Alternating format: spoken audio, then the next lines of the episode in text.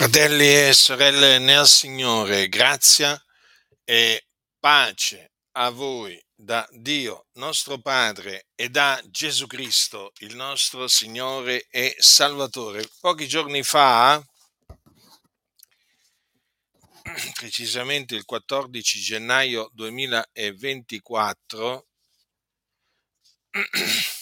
Jorge Mario Bergoglio, il capo della Chiesa Cattolica Romana, ha eh, rilasciato un'intervista durante un programma televisivo. E durante questa intervista ha affermato che a lui piace pensare a un inferno vuoto.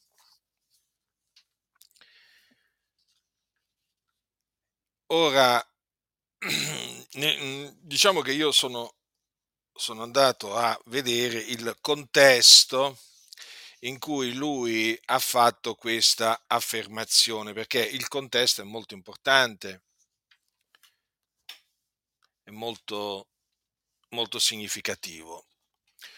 Dunque, ad un certo punto lui parla dell'amore di Dio e della sua misericordia e cita eh, le parole di Giovanni 3:17, ossia, infatti Dio non ha mandato il suo figliolo nel mondo per giudicare il mondo, ma perché il mondo sia salvato per mezzo di lui. Questo nella riveduta Luzzi. La nuova Diodati traduce così: Dio infatti non ha mandato il proprio figlio nel mondo per condannare il mondo, ma affinché il mondo sia salvato per mezzo di lui. Allora lui le cita in maniera mh, leggermente diverse queste parole, infatti le sue testuali parole sono state queste. Il Signore ha inviato il figlio al mondo non per condannare il mondo, ma per salvarlo. Così dice la liturgia. Queste sono parole di, testuali di Bergoglio. Allora, da queste parole l'intervistatore, il giornalista appunto che lo intervistava, ha preso spunto per dirgli queste parole.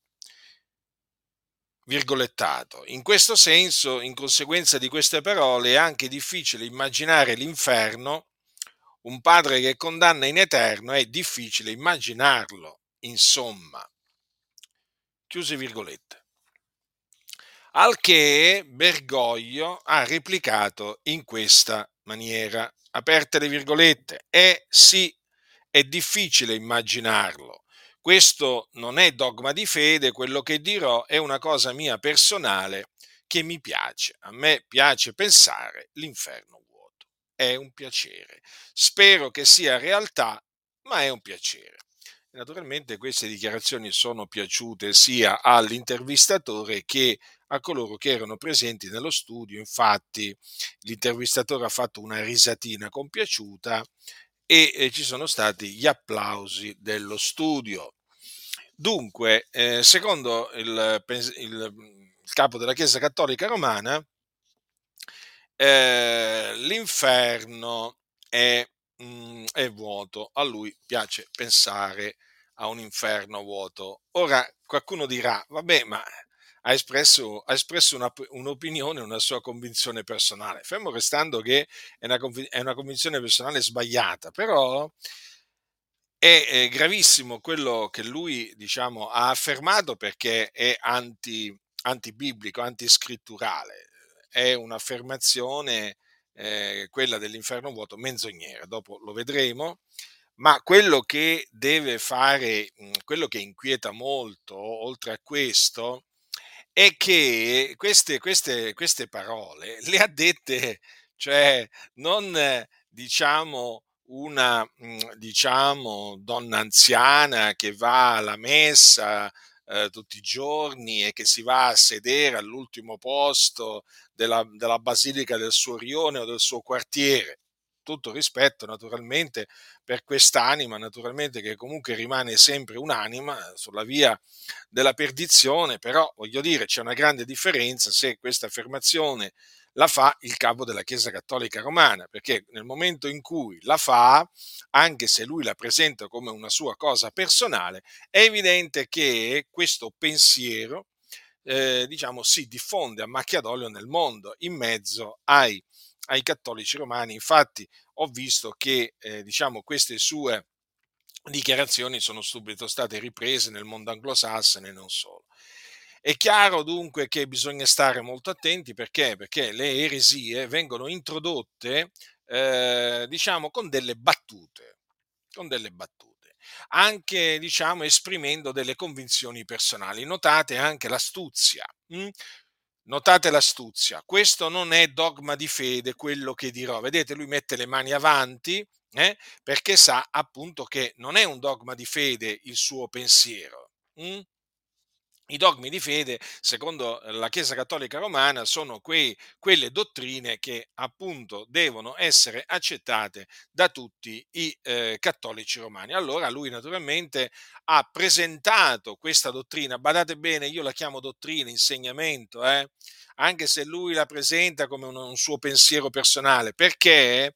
Perché praticamente eh, è una, una una tattica, una strategia che noi conosciamo molto bene perché le abbiamo studiate queste strategie che vengono, vengono, usate, vengono usate per introdurre il lievito malvagio, comunque un'eresia distruttiva, un'eresia di, ehm, di, di perdizione. Eh, quindi lui la presenta come una sua cosa personale, come un suo pensiero personale, intanto però il fatto è che eh, comunque sia, è un suo pensiero, badate bene, è un suo pensiero e questo suo pensiero poi naturalmente viene accettato da tanti, dai suoi estimatori, naturalmente viene accettato. E quindi questo pensiero, questo pensiero sbagliato, si diffonde e siccome che il pensiero dell'uomo poi viene trasformato in parola, perché quello poi che l'uomo pensa, quello poi lui quello dice, Mm? E allora ecco che adesso, adesso, si diffonderà per tutto il mondo, si, già, si sta diffondendo per tutta Italia e anche all'estero, il pensiero, mm, il bergoglio pensiero sull'inferno, eh? che, che qual è? È vuoto. Già, è vuoto. E eh, cioè, ci, sarebbe, ci sarebbe veramente da, de, de, veramente da dire tantissime cose. Comunque adesso mi accingo a, eh, diciamo, a confutare questa eresia distruttiva. Eh, facendovi presente, facendovi presente che leggevo sul sito della famiglia, di famiglia cristiana, che è un sito cattolico, quindi molto importante, che la possibilità dell'inferno vuoto è stata attribuita ad uno, ad uno dei più grandi teologi cattolici del XX secolo, Hans Urs von Baldassar. E comunque il Magistero della Chiesa non ha mai condannato questa, mh, questa posizione. Eh? Quindi è una posizione che nella Chiesa Cattolica Romana circola ormai da, eh, da tempo. Eh? e non viene condannata. Ora, siccome che noi sappiamo che la Chiesa Cattolica Romana comunque sia fa da traino, fa da traino e eh, trascina dietro le denominazioni evangeliche. Quello che dice Bergoglio, anche quando fa delle battute, bisogna veramente, ehm, diciamo, eh, non sottovalutarlo. Assolutamente non va sottovalutato perché io vi ricordo che quando lui nel 2013 fece quella battuta, mi pare che fosse su un aereo, eh, chi sono io per giudicare un gay? Ve lo ricordate? Quella battuta, quella battuta eh, fece immediatamente il giro del mondo, si diffuse veramente come un lampo nella, nella cosiddetta comunità LGBT, hm? cioè praticamente tra gli omosessuali i siti degli omosessuali, che ce ne sono tanti in internet, eh, cominciarono, misero in, in, evidenza questa sua frase, hm? perché era una frase sostanzialmente che andava a loro favore. Hm? E questa frase è stata ripresa anche da tanti pastori evangelici. Per quello che vi dico, attenzione, perché quello che dice Bergoglio non è solo il Bergoglio pensiero, ma è anche il pensiero di tanti pastori evangelici, eh? che magari, magari non avevano il coraggio di dirlo prima di ora che secondo loro l'inferno eh, è vuoto. E adesso, dato che l'ha detto, dato che l'ha detto Bergoglio, eh, il loro fratello massone, ecco che eh, diciamo prenderanno coraggio e si metteranno a dire: Beh, a me piace pensare a un inferno vuoto, eh, spero che sia realtà, mi fa piacere. Sì, perché ormai abbiamo capito che funziona, funziona così. E infatti, eh, quella domanda: chi sono io per giudicare un gay? Eh, la fanno adesso tanti, tanti pastori evangelici la ripetono. Ma chi sono io per giudicare un gay? Capite? Allora, ecco perché vi dico, bisogna, mh, bisogna vigilare, fratelli, bisogna vigilare perché le eresie distruttive non è che vi vengono, diciamo, vengono introdotte nella Chiesa, ehm, diciamo, con delle dichiarazioni, eh, come si dice, eh, dogmatiche, eh, con delle dichiarazioni che non lasciano, eh, come si dice, mh, nessuna nessuna possibilità, eh, diciamo, di, eh, cioè voglio dire, non vengono introdotte come noi pensiamo mm, spesso, cioè vengono introdotte astutamente. Io mi ricordo, la, mi ricordo la battuta che fece Toppi su domande e risposte appunto sul fuoco, eh, diciamo, eh, sul fuoco dell'inferno. Fece una battuta, eh, ma quella battuta era dottrina sostanzialmente,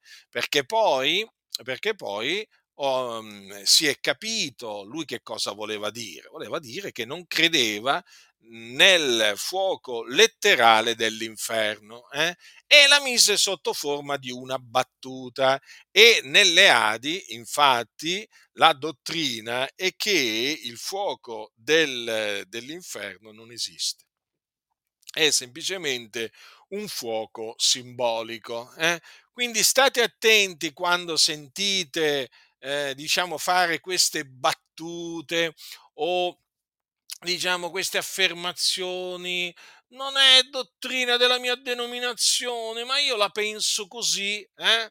La penso così, questo è il mio pensiero, sono libero di pensare quello che voglio io e naturalmente ti scaricano un'eresia di distruzione, un'eresia di perdizione, eh? senza che magari tu neppure te ne accorgi. Noi, grazie a Dio, ce ne accorgiamo, il Signore ci dà la grazia veramente di discernere il bene dal male, la verità dalla menzogna e quindi siamo in grado di, ehm, di avvertire poi la, eh, la, Chiesa del Signore. Da questa ennesima eresia mh, distruttiva che noi siamo sicuri è già presente nelle chiese evangeliche anche perché, rifletteteci un momento, ma chi è che vi parla dell'inferno? Dove sono i pastori evangelici che pubblicamente parlano dell'inferno, dei tormenti dell'inferno, del fuoco dell'inferno, che dicono chi c'è all'inferno? Dove sono? La credenza nell'inferno, guardate, guardate che è, è, rarefatta nelle chiese evangeliche, basta vedere quante predicazioni vengono fatte sull'inferno. Basta vedere quante predicazioni vengono fatte sull'inferno. Effettivamente molti non ci credono nell'esistenza dell'inferno. Eh? Bergoglio dice che se lo, se lo, se lo immagina, lo, lo, pensa vuoto, ma io, io credo che tanti non credono nemmeno che esista l'inferno, manco vuoto esiste, cioè non esiste proprio per niente per, per, per molti. Quindi quello che naturalmente io voglio eh, per l'ennesima volta dirvi, fratelli del Signore, state attenti perché la massoneria, sì, sempre la massoneria, eh, non dorme. Mm? Sappiatelo e cerca sempre di introdurre nella Chiesa del lievito malvagio. Sempre, sempre, sempre. Lievito malvagio poi che puntualmente si diffonde sia in ambito, diciamo, eh, cattolico che in ambito protestante. Ormai le metto assieme, Chiesa cattolica oramai e chiese protestanti le metto, le metto assieme perché per molti versi sono due facce della stessa, della stessa Mesaglia, perché oramai molte denominazioni evangeliche sono così cattolicizzate che sembrano veramente delle denominazioni sotto la, il controllo e la direzione della Chiesa, della Chiesa cattolica, della Chiesa cattolica romana. Quindi quello che diciamo, eh, dice Bergoglio poi diciamo, va a finire anche nel contenitore delle chiese protestanti evangeliche, già c'è, e già c'è. E naturalmente eh, questo, questa affermazione di Bergoglio va a fortificare le mani di quei cosiddetti pastori evangelici mh, hm, che eh, non credono che appunto eh, i peccatori vadano all'inferno, non ci credono.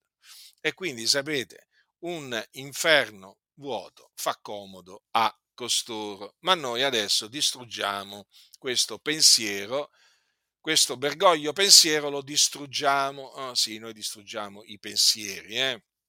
i pensieri malvagi li distruggiamo. Eh, noi non, non, distruggiamo, non facciamo del male ai, ai, pensatori, a quelli che pensano cose malvagie, eh?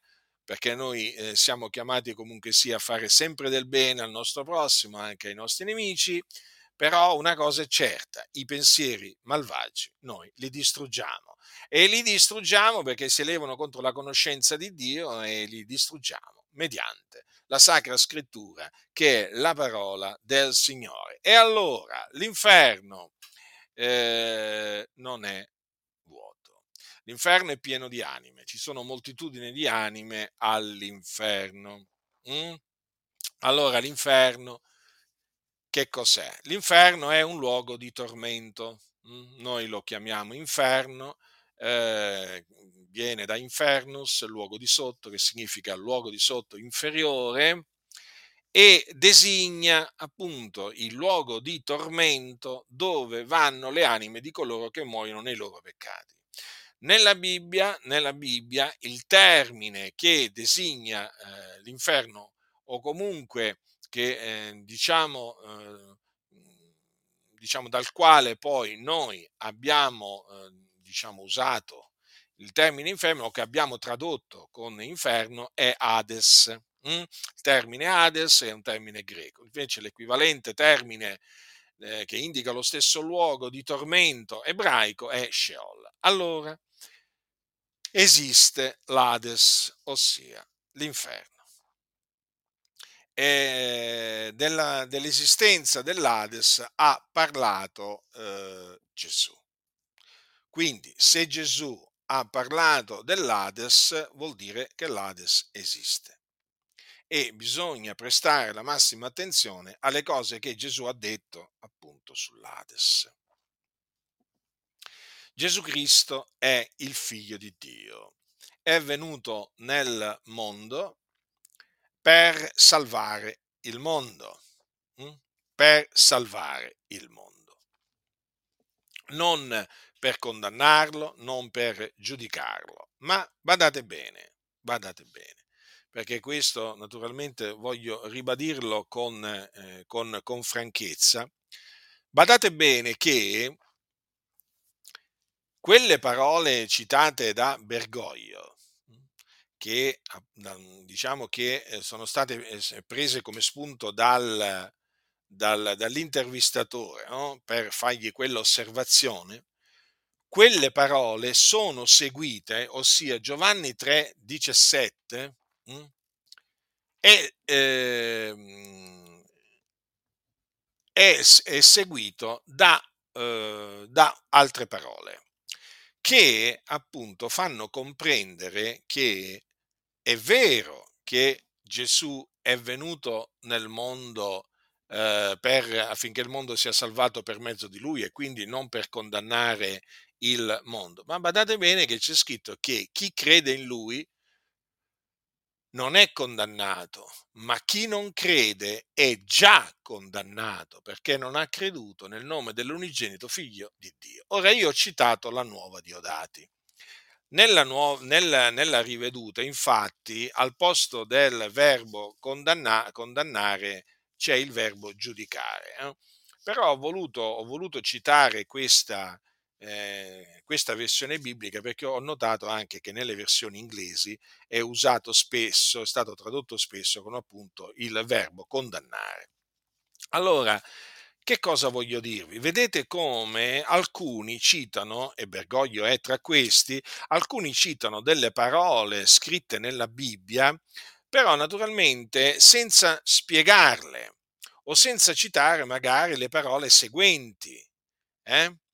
Perché se uno cita, se uno cita solamente queste, queste parole, le, le, leggo dalla riveduta Luzzi, dalla Bibbia riveduta Luzzi, poiché Dio, eh, eh, 3,17, infatti Dio non ha mandato il suo figliolo nel mondo per giudicare il mondo, ma perché il mondo sia salvato per mezzo di lui. Se uno prende solo queste parole, Mm? senza spiegarle, senza aggiungergli un altro versetto biblico, senza leggere il versetto biblico, citare il versetto biblico che segue, è normale che, che cos'è che l'uditore, mm, chi ascolta, dirà, ah ecco, il Signore è venuto, a, Gesù è venuto per salvare il mondo, quindi tutto il mondo sarà salvato.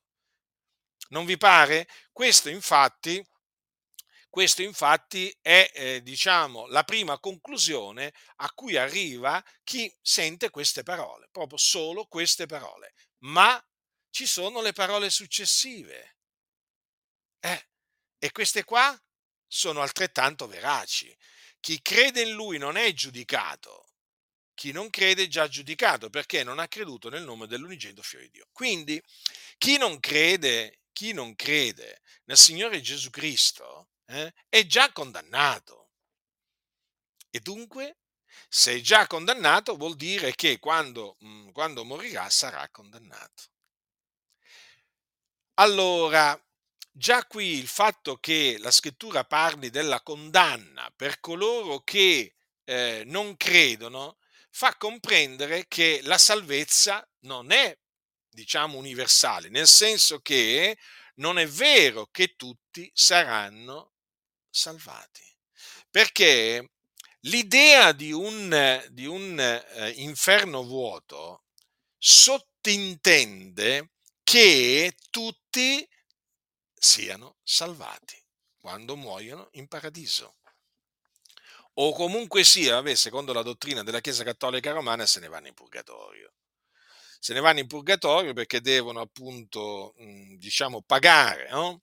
Pagare nelle sofferenze per dei residui di colpa che hanno accumulato sulla faccia della terra prima di accedere in paradiso. Voi sapete che c'è il sistema delle messe, poi che devono essere offerte da, dai prelati, naturalmente vengono offerte a pagamento, per le anime dei defunti affin, per accelerare la loro dipartita dal purgatorio e la loro ascesa in paradiso. Per cui la Chiesa Cattolica Romana prega per le anime eh, in purgatorio. Quelle sì sono tante. Infatti dicono che il purgatorio è pieno di anime, però il Bergoglio Pensiero dice che il, l'inferno, ehm, l'inferno è vuoto. Quindi il purgatorio che non esiste, purgatorio che non esiste perché è un luogo che non esiste, che si sono inventati cosiddetti, alcuni cosiddetti padri della Chiesa, è pieno di anime. Mm? Che sono là nei tormenti, nelle sofferenze, per espiare residui di colpa che hanno accumulato sulla terra. Ecco, quello è pieno di anime il purgatorio, mentre l'inferno che esiste, è, è, quello è vuoto. È già, quello è vuoto. Perché? Perché chiaramente poi dal purgatorio si passa al paradiso. Hm? Capite? La dottrina cattolica dice che dal purgatorio prima o poi, più dopo, più dopo che prima, eh?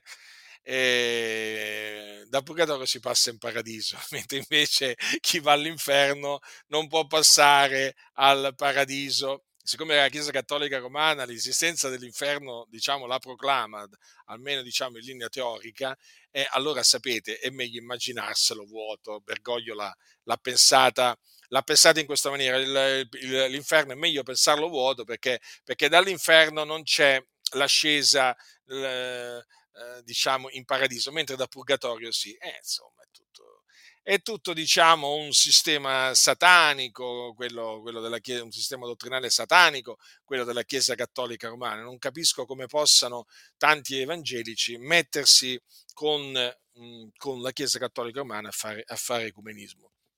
E dunque, e dunque, si parla appunto di coloro che non credono e che sono eh, già condannati. Allora, allora è bene ribadire che la Sacra Scrittura proclama la condanna per gli increduli. Per gli increduli. Infatti, questo è confermato da quello che ha detto Gesù quando mandò gli undici a predicare, quando gli apparve e li mandò a predicare l'Evangelo per tutto il mondo ad ogni creatura. Infatti Gesù, eh, Gesù disse loro queste parole, andate per tutto il mondo e predicate l'Evangelo ad ogni creatura, chi avrà creduto e sarà stato battezzato sarà salvato, ma chi non avrà creduto sarà condannato. Quindi vedete, anche in Marco, al capitolo 16, versetto 16, è confermato che per gli increduli, eh, diciamo, è prevista la condanna. Invece in, in Giovanni 3, eh, 18 viene detto che chi non crede è già condannato, eccetto perché è sotto la condanna, eh, sotto la condanna di Dio. Eh? Quindi vedete che l'incredulo, l'incredulo è sotto la condanna di Dio. Eh? Chi non crede è già condannato. Allora, allora, questo è un punto fondamentale. Chi sono gli increduli? Chi sono gli increduli per i quali c'è la condanna certa? Perché Gesù l'ha detto, chi non avrà creduto sarà condannato. Allora, gli increduli sono quelli che non credono nell'Evangelo. Che cos'è l'Evangelo? L'Evangelo è la buona novella che Gesù è il Cristo, che è morto per i nostri peccati, secondo le scritture, che fu seppellito, che risuscitò dai morti il terzo giorno, secondo le scritture, e che apparve ai testimoni che erano stati innanzi scelti a Dio. Questo è l'Evangelo. Eh? Non un Evangelo, eh, come dicono gli scellerati. Sapete che c'è la moda adesso eh, di presentare Gesù come una via, una verità, una vita e, le, e l'Evangelo come un Vangelo. È una buona notizia come tante altre, no? L'Evangelo è la buona notizia, sia chiaro a tutti. Eh? Sia chiaro a tutti. Noi ci teniamo ci teniamo a che venga proclamata l'esclusività dell'Evangelo. L'Evangelo non è una buona notizia qualsiasi o una buona notizia trattante. No, no, l'Evangelo è la buona novella eh? e guai a tutti coloro che tolgono l'esclusività eh, anche appunto all'Evangelo. D'altronde nelle denominazioni gli anticristi ormai abbondano, scorazzano, entrano da tutte le parti, piantano le tende, è una cosa vergognosa, bisogna veramente riprenderli a questi pubblicamente, sgridarli nel nome del Signore e allontanarli o allontanarsi da loro a seconda. Allora, fratelli nel Signore, questo è l'Evangelo. Potenza di Dio per la salvezza di ogni credente del giudeo prima, poi del greco, poiché in esso la giustizia di Dio è rivelata da fede a fede, secondo che è scritto, ma il giusto vivrà per fede. Dunque, chi crede nell'Evangelo viene salvato, viene salvato dai suoi peccati, viene giustificato, eh? perché ottiene il dono della giustizia, eh? riceve la giustizia di Dio o che viene da Dio basata sulla fede. Egli viene reso giusto credendo nell'Evangelo. L'uomo credendo nell'Evangelo viene reso giusto. Viene perdonato perché tutti i suoi peccati gli vengono rimessi. Di lui attestano tutti i profeti che chiunque crede in lui riceve la remissione dei peccati mediante il suo nome. Sì, ottiene la cancellazione di tutti i suoi peccati. E poi viene riconciliato con Dio, da nemico di Dio, eh, eh, diventa da nemico, diventa amico perché viene riconciliato per mezzo di Cristo Gesù, hm? per mezzo dell'Evangelo sostanzialmente. E poi ottiene la vita eterna, perché chi crede nel figliuolo ha vita eterna. Dunque, dunque, se chi crede nell'Evangelo ottiene mediante la fede nell'Evangelo tutte queste cose. Coloro che rifiutano di credere nell'Evangelo, queste cose le otterranno? Le potranno mai ottenere? No, mai. Infatti, coloro che rifiutano di credere nell'Evangelo rimangono schiavi dei loro peccati. I loro peccati gli vengono ritenuti, cioè praticamente gli rimangono, gli rimangono. Poi, rimangono dei peccatori agli occhi di Dio, degli empi, degli empi, e quindi, perché sono schiavi del peccato, e quindi rimangono che cosa? Dei nemici di Dio. Sì, chi rifiuta di credere nell'Evangelo rimane un nemico di Dio. Rimane sulla via della perdizione. Quindi per lui quando arriverà la morte, che cos'è che succederà? Che cos'è che succederà? Succederà che Dio lo farà scendere nell'Ades, cioè all'inferno, mentre coloro che hanno creduto nell'Evangelo e perseverano fino alla fine nella fede vengono salvati dal Signore nel suo regno celeste, coloro che rifiutano di credere nell'Evangelo vengono, quando muoiono, fatti scendere nell'Ades, dove c'è il fuoco. Sì, c'è il fuoco. Eh, voi de- delle Adi, il fuoco dell'Ades non è allegorico, non è simbolico, metaforico, come diceva il vostro ex presidente eh, Francesco Toppi, è un fuoco reale. Comprendete dunque che cosa implica il non credere nell'Evangelo? Ecco perché è scritto che chi non crede è già condannato, è già giudicato. E dunque è inevitabile che l'incredulo vada all'inferno. Infatti gli increduli che sono morti fino adesso sono all'inferno. Infatti quando poi verrà il giorno del giudizio, gli increduli in quel giorno risusciteranno. E dove saranno gettati dopo essere stati giudicati secondo le loro opere? È nello stagno ardente di fuoco e di zolfo, che è un altro luogo di tormento, hm, che è diverso dall'Ades, eh? E nello stagno ardente di fuoco e di zolfo sarà l'incredulo tormentato nei secoli dei secoli, perché questa è la parte, la parte, è la parte degli increduli. Sarà nello stagno ardente di fuoco e di zolfo che è la morte seconda. Quindi non c'è speranza di salvezza alcuna per gli increduli. Alcuna speranza di salvezza non c'è, non c'è.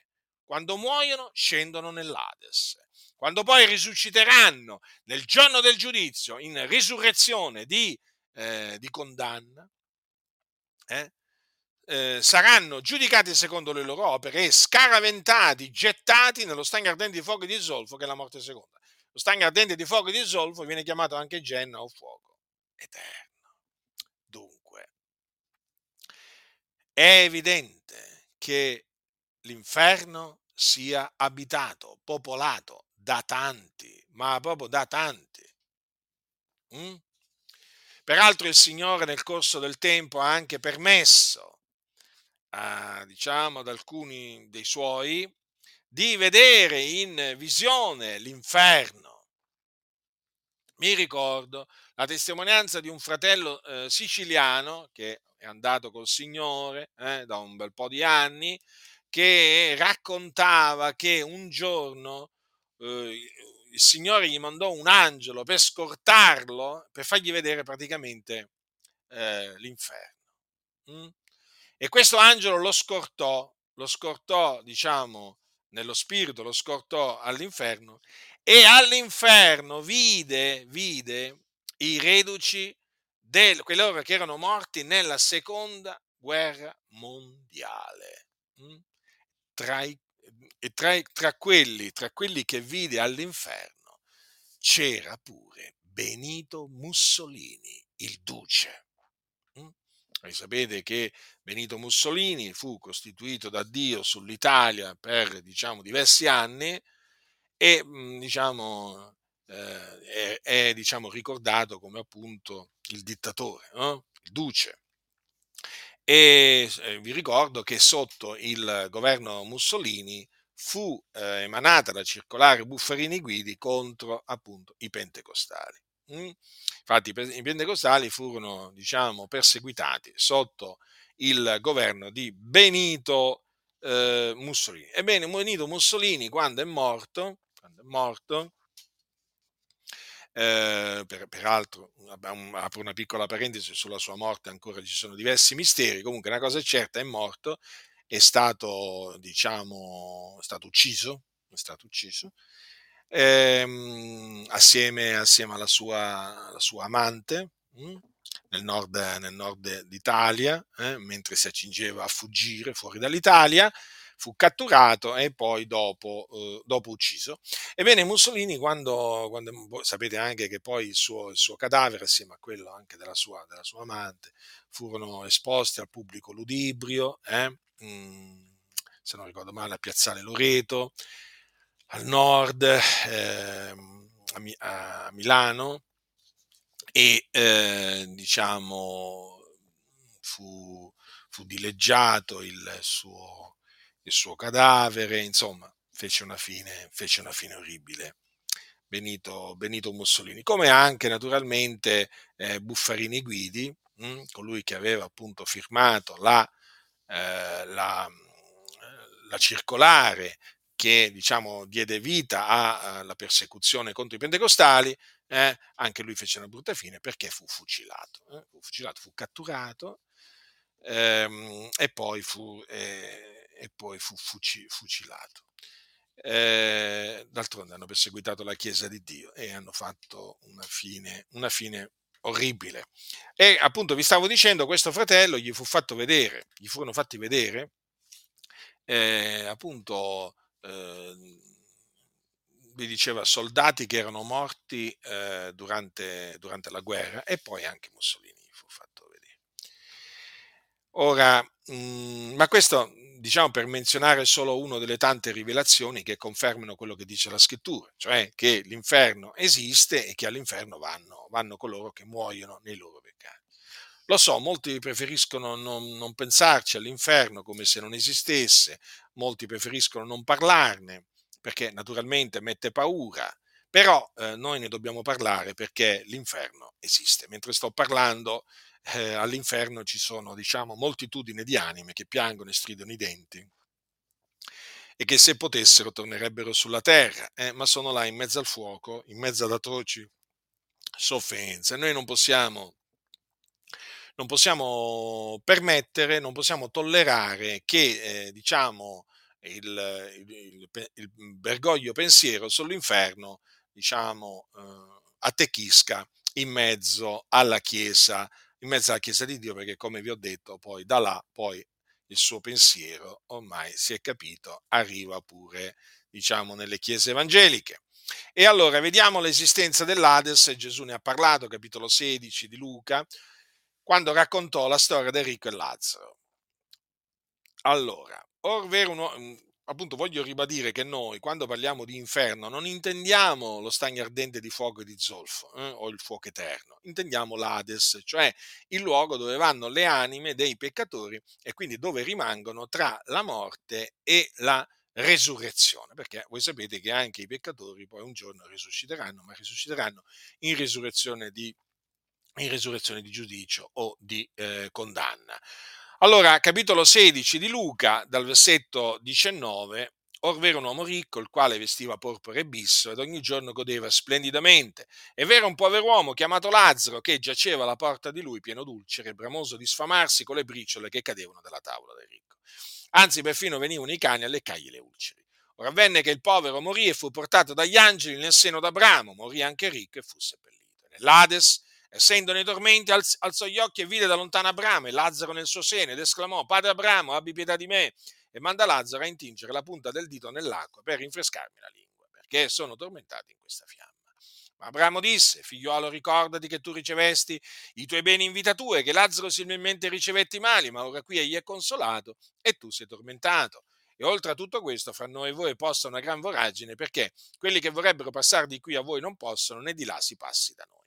Ed egli disse, ti prego dunque, o oh padre, che tu lo mandi a casa di mio padre, perché ho cinque fratelli, affinché attesti loro queste cose, onde non abbiano anch'essi a venire in questo luogo di tormento. Abramo disse, hanno Mosè i profeti, ascoltino quelli.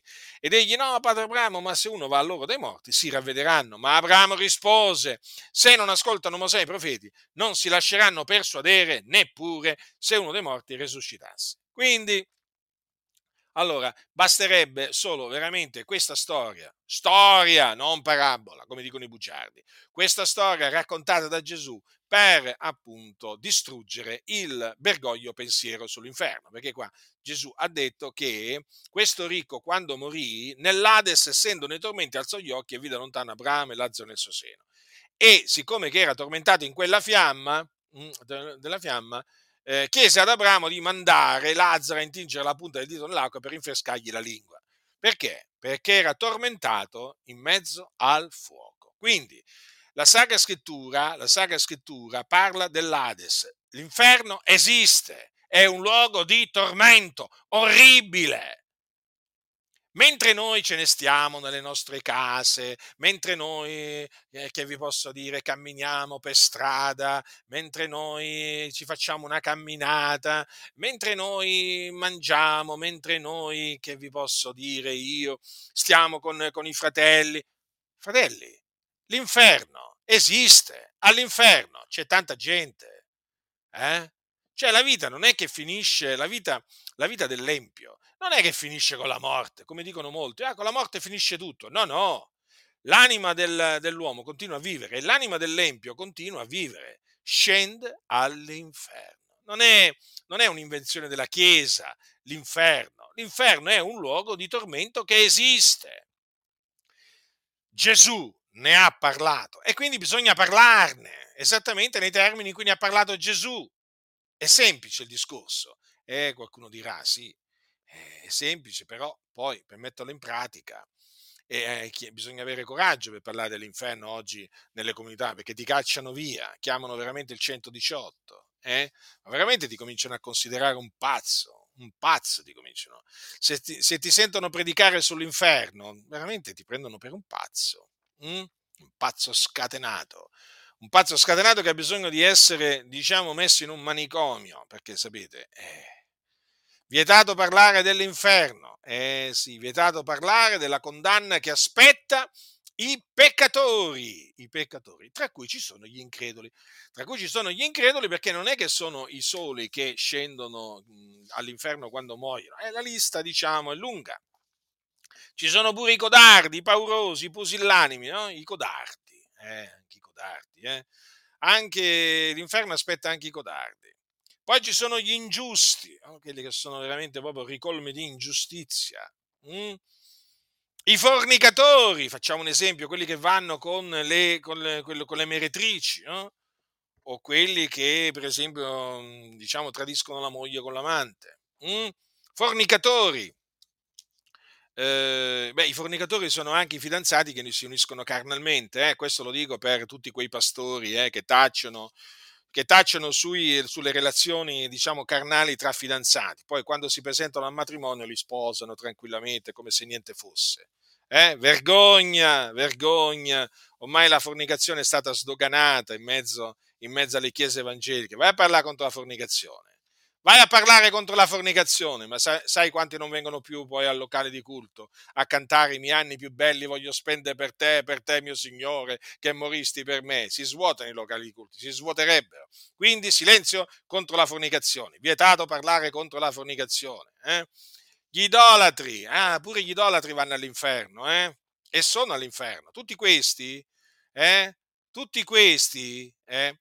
Allora sono all'inferno, quelli che sono morti e che sono in questa lista sono all'inferno in questo preciso momento. Idolatri, sì, quelli che adorano le statue, le statue, le statue di Maria, de, de, de, de Gennaro, de Antonio, di quello e di quell'altro. Avete, avete, visto che lì a Palermo, a Palermo c'è la, statua, la, la cosiddetta Madonna di Lourdes, no? E si sono subito precipitati parecchi palermitani ad adorare, ad adorare la, quella statua, quell'idolo muto. Eh? Ah, cattolici romani, cattolici romani, ravvedetevi, convertitevi dagli idoli muti a Dio, convertitevi e credete nell'Evangelo, vi aspetta l'inferno, siete degli idolatri. Poi gli adulteri, e gli adulteri sono appunto quelli che appunto hanno i divorziati che si sono risposati, gli adulteri. Anche qui, vabbè, ormai le chiese tacciono contro l'adulterio perché ormai c'è una marea di adulteri. I pastori ormai insegnano, insegnano ai divorziati, a, a, li incitano proprio a, a sposarsi, li incitano a commettere adulterio, perché quello è adulterio. Solo la morte scioglie il vincolo matrimoniale. Poi ci sono gli effeminati, sapete quelli che hanno movenze, movenze modi di fare no? da, da donna, eh? quegli uomini effeminati. Anche questi, all'inferno i sodomiti, cioè gli omosessuali, all'inferno. Altro che Dio li accetta così come sono. Eh? Sapete, no? Sapete ormai il, uno dei pensieri diciamo, che si sta diffondendo nelle chiese è che l'omosessualità non è peccato. Cioè la sodomia non è peccato. No, è una scelta di vita. È una scelta di vita. È un, diciamo che è una forma di amore diversa, va, un amore diverso. Lo chiamo un amore omosessuale. Avete capito? Mm? Gli omosessuali, gli omosessuali sono sulla via che mena all'inferno e gli omosessuali che sono morti sono all'inferno. Guardate che di questi qua non ce n'è uno in cielo. Eh? Oh, nessuno si illuda, eh? Nessuno si illuda. Non pensate che in cielo ci sia qualcuno di questi qua, che appartenga a questa lista. Non ce n'è uno. I ladri, eh, i ladri, quelli che rubano, eh, non solo ai ricchi ma anche ai poveri. Gli avari, quelli che amano il denaro, eh, ce ne sono tanti. Eh? Ci sono molti che si sono sviati proprio per amore del denaro. La Bibbia comanda di non amare il denaro, e beh, molti si sono messi ad amarlo e si sono sviati dalla fede, si sono trafitti di molti, di molti dolori. Gli ubriachi, eh, quelli che bevono, diciamo, in maniera esagerata e quindi si ubriacano. Eh? Ce ne sono molti eh, nelle, chiese, nelle chiese evangeliche. Ubriaconi, ubriaconi. Poi ci sono gli stregoni, quelli che praticano la magia, a prescindere che sia bianca, nera, non importa, magia sempre. Gli stregoni, quelli che praticano la magia. Anche quelli, all'inferno. Gli omicidi, quelli che ammazzano. Eh? Quindi anche quelli che abortiscono sono omicidi. Sappiatelo, eh? Sappiatelo. Se qualcuno di voi che mi ascolta eh, ha abortito, sappia che ha commesso omicidio. Si deve ravvedere e convertire fino a che in tempo. Convertiti, donna, convertiti da quella malazione che tu hai commesso quando hai abortito volontariamente. Eh? E tu marito che l'hai magari incoraggiata, ti devi ravvedere e convertire pure tu. Avete commesso un omicidio, siete degli omicidi sulla via dell'inferno. Vi dovete ravvedere e convertire, eh? confessare il vostro peccato al Signore e abbandonarlo. Poi ci sono gli oltraggiatori, quindi i bestemmiatori. Eh? Quanti bestemmiatori che ci sono? Eh? Mandano in cielo pure i bestemmiatori questi. Vergogna. I bestemmiatori vanno all'inferno. I bugiardi, eh, questa è una categoria molto, molto corposa in ambito evangelico. C'è una massa di bugiardi impressionante, gente che si inventa le menzogne su Tizio, Caio, Sempronio. Noi ne abbiamo conosciuti alcuni. È spaventoso. Ma veramente i bugiardi sono una razza di persone particolare. Cioè, quando, quando, quando ti, ti, accorgi che attorno a te c'erano dei bugiardi, veramente rabbrividisci e dici, Signore, grazie che mi hai preservato. Gente veramente che si inventa le cose più assurde, su più assurde contro di te. Eh? Ma le cose più assurde che uno dice, ma veramente a questo gli è partito il cervello. Ma questo qui veramente ha perso il cervello. E eh, succede così quando appunto le persone fanno spazio al diavolo, poi si inventano, si inventano menzogne.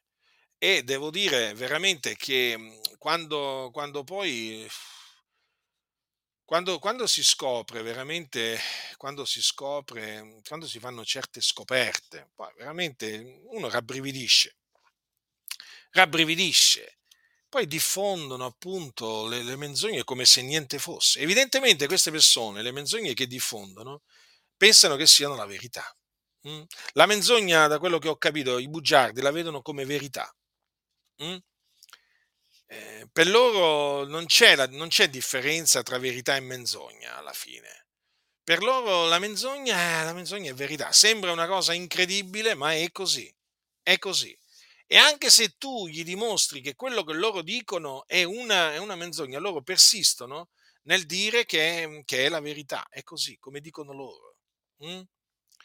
Cioè, se io, se io dovessi, se io dovessi fare una lista, diciamo, delle menzogne che questi bugiardi ha- hanno detto contro di me pubblicamente, ma veramente, ma uno, ma uno un'enciclopedia veramente dovrebbe, dovrebbe scrivere. Gente che ama e pratica la menzogna. mm? Guard- guardate, mm, manca solo che dicano che io insegno il terrapiattismo. Perché a questo punto hanno detto un po' di tutto contro di me. Assurdo, veramente. Cioè, si vede comunque che sono persone che amano e praticano la menzogna. Statecela larga, non abbiate niente a che fare con appunto i bugiardi. eh. Non frequentateli, non, non mettetevi coi bugiardi perché sennò diventate bugiardi anche voi. Le cattive compagnie corrompono i buoni costumi. eh. Bandite la, menzo- la menzogna, ognuno dica la verità al prossimo. eh. Quindi le menzogne vanno bandite e i bugiardi pure, eh. via, via. Maldicenti, oltraggiatori, via, vanno cacciati via. I rapaci, no? quelli che vogliono impossessarsi dei beni, dei beni altrui, no? che bramano i beni altrui e poi se ne vogliono impossessare. Anche i rapaci fanno parte appunto di tutti coloro che eh, che appunto quando muoiono vanno all'inferno. Allora, se voi considerate appunto questa lista, vi rendete conto, vi rendete conto quanto sia pieno l'infer- l'inferno? Mm? L'inferno è pieno, è pieno, fratelli. Allora, come ve lo devo dire? Come ve lo devo dire? Cioè, vi devo dire che ci sono miliardi di persone all'inferno. Eh sì, ma prendiamo solamente, prendiamo solamente diciamo, lo stato attuale delle cose. Siamo 7 miliardi, circa 7 miliardi sulla faccia della Terra, se non ricordo male, ma solamente gli increduli, quanti sono? Dico solamente gli increduli, ma quanti sono? Pre- metteteci mariani, metteteci ebrei disobbedienti, metteteci musulmani, buddisti, induisti, seguaci di Confucio, di Zarathustra, eh, gli shintoisti, eh, metteteci gli atei, cioè, ah, ho menzionato solo alcuni, eh. Cioè, vi rendete conto? Ma vi rendete conto quante anime vanno all'inferno e sono all'inferno? Cioè, e, e noi dobbiamo sentire, dobbiamo sentire il capo della Chiesa Cattolica Romana che dice, che dice che a lui piace pensare l'inferno vuoto e poi dice che è anche un piacere. Io mi domando, mm, ascoltando queste parole che ha detto, mi domandavo, ma che piacere ci può essere nel pensare a una cosa non vera? Ha detto però spero che sia realtà. Allora, fratelli, la cosa è drammatica. La cosa è drammatica perché se c'è un luogo veramente pieno, ma pieno, pieno, è proprio l'inferno. La scrittura è la parola di Dio, la parola di Dio è verità. Noi dobbiamo rimanere, dobbiamo dimorare nella verità. mm? Noi prendiamo piacere a pensare le cose vere e giuste. Infatti dice, dice, dice l'Apostolo Paolo ai santi, ai santi di, eh, di Filippi, del rimanente fratelli tutte le cose vere, tutte le cose onorevoli, tutte le cose giuste, tutte le cose pure, tutte le cose amabili, tutte le cose di buona fama, quelle in cui è qualche virtù e qualche lode, siano oggetto dei vostri pensieri. Quindi a noi piace pensare alle cose vere e alle cose giuste. E quelle che appunto le cose che ci sono scritte nella Bibbia in merito all'Ades, ma anche in merito allo stagno ardente di fuoco e di zolfo, sono cose vere. sono cose giuste. Quindi uno non si illude pensando a quelle cose, si illude invece chi pensa che l'inferno sia vuoto. Peraltro poi, peraltro poi questi qua se ne andranno all'inferno. Eh? Questi che pensano che l'inferno sia vuoto, poi andranno all'inferno e poi quando si ritroveranno all'inferno si accorgeranno che effettivamente l'inferno è pieno. Mm? L'inferno è pieno. Quindi noi vogliamo, diciamo, avvertire la Chiesa di Dio affinché non si, lascia, non si lasci sedurre eh, da coloro che, come eh, Jorge Mario Bergoglio, affermano che l'inferno è vuoto. Nessuno di costoro vi seduca con vani ragionamenti credete in quello che dice la parola di Dio. Non eh, credendo in quello che dice la parola, voi eh, non vi illuderete. Invece, se deviate da quello che dice la parola e cominciaste a pensare che l'inferno è vuoto, voi vi illudereste. Ma poi io dico questo, cioè, ma vi rendete conto che chi predica un inferno, un inferno vuoto, presenta un Dio ingiusto? Un Dio ingiusto. Non solo, anche un Dio bugiardo. È grave, sapete, è molto grave affermare che l'inferno sia vuoto, molto più grave di quello che si possa pensare, perché questo significa che Dio salva nel suo regno celeste anche gli increduli, i codardi, gli ingiusti, i fornicatori, gli idolatri, gli adulteri, gli effeminati, i sodomiti, i ladri, gli avari, gli ubriachi, gli stregoni, gli omicidi, gli oltraggiatori, i bugiardi e i rapaci. Perché questo significa. Eh, dire che l'inferno è vuoto significa questo, che non ci va nessuno, non ci va nessuno di costoro. E allora? E allora ascoltatemi, chi pensa in quella maniera fa Dio, non solo ingiusto, ma anche bugiardo, e porterà la pena, chiunque egli sia, della sua malvagità. Il Dio è giusto, ricordatevi, è un giusto giudice e non lascia il colpevole, non lo lascia impunito e coloro che pensano e dicono che l'inferno è vuoto sono colpevoli. Sì, sono colpevoli perché mentono. Mentono contro la verità e fanno Dio ingiusto e bugiardo. Io veramente rabbrividisco al pensiero che costoro veramente pensano che il Dio salvi nel suo regno celeste questa lista di peccatori, o meglio i peccatori. Veramente c'è da rabbrividire. E poi questi sono quelli che ti parlano dell'amore di Dio, della misericordia di Dio, della bontà di Dio, ma questi non conoscono il Dio. Chi parla in quella maniera non conosce Dio. Capite? Quindi state molto attenti, fratelli nessuno vi seduca con vani ragionamenti. La grazia del Signore nostro Gesù Cristo sia con tutti coloro che lo amano con purità incorrotta.